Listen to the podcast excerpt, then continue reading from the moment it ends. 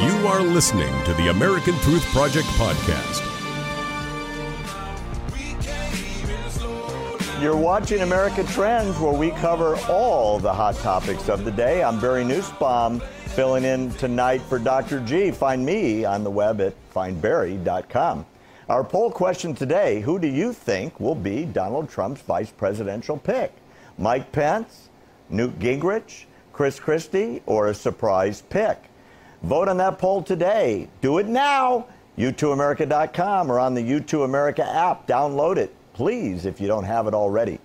Okay, so NATO pledges to protect Europe from the arc of instability and insecurity.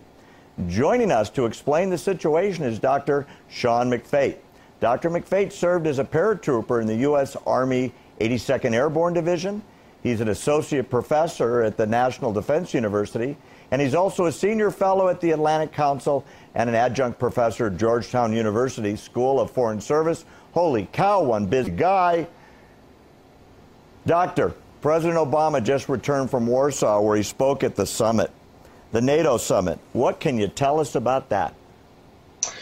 Well, I think the NATO summit is taking a, a, a serious turn, perhaps for significant worse the fact that the Brexit occurred, and that was good news for Vladimir Putin, who's now looking greedily, I think, at the Balk- Baltics at this point.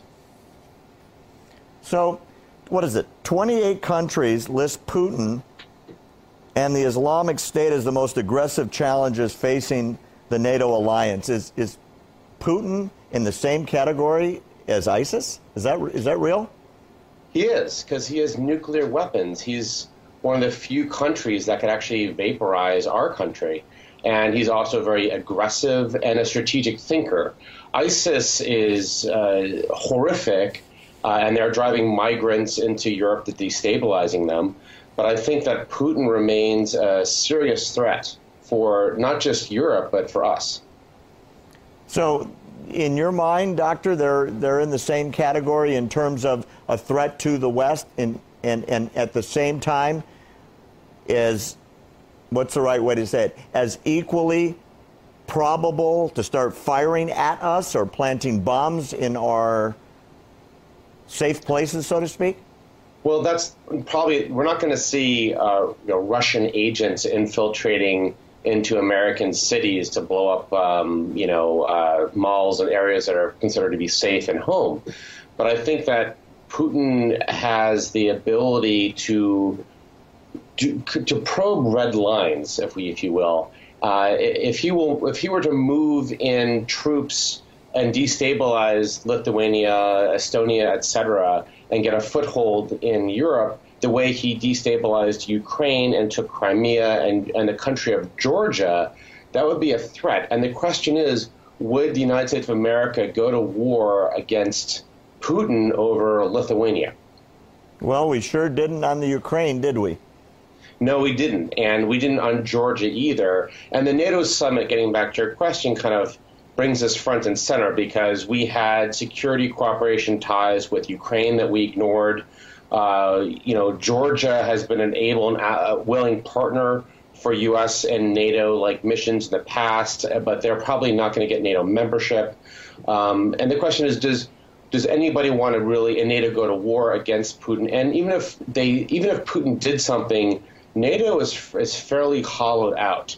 Uh, over the past years, a lot of European militaries have not received the budgets that they were expecting, and as a result, their the capability of European militaries is, shall we say, subpar. Well, I mean, if you're Putin and you're basically ex KGB and you're a thug, the more you push and the more NATO doesn't push back, isn't he being encouraged to every couple years make a big statement and an incursion and expand Mother Russia into the east uh, of Europe? That's exactly right. I mean, he has been encouraged. He's the bully who's been tolerated.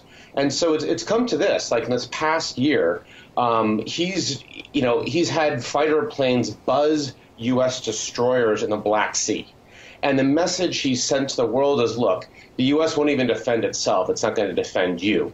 Um, he's he's raised submarine patrols in the North Atlantic up to Cold War levels, He's done all these things. Uh, he also has nuclear weapons. And the, the problem we have is that it's not completely science fiction to say that he might use a tactical nuke at some point.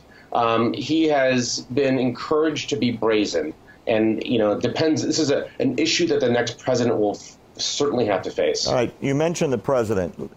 Let me see if I have this right. President Obama said, "Over the last 70 years, we've never faced such a range of challenges in security, humanitarian, and political fronts." Is he thinking there's a world war coming? Is it that bad, really? I don't think so. I think that that Putin can be managed more than ISIS. I mean, I think in, in some ways Putin is much more dangerous than ISIS, but ISIS is a lot less manager is more is less manageable than Putin. Putin can be put back in his box. We do have instruments and tools. The Russian economy approaching that yet. I think that's in some ways him rationalizing a failed foreign policy. All right, last last shot for you, Sean. Is NATO the right group to fight ISIS in Europe?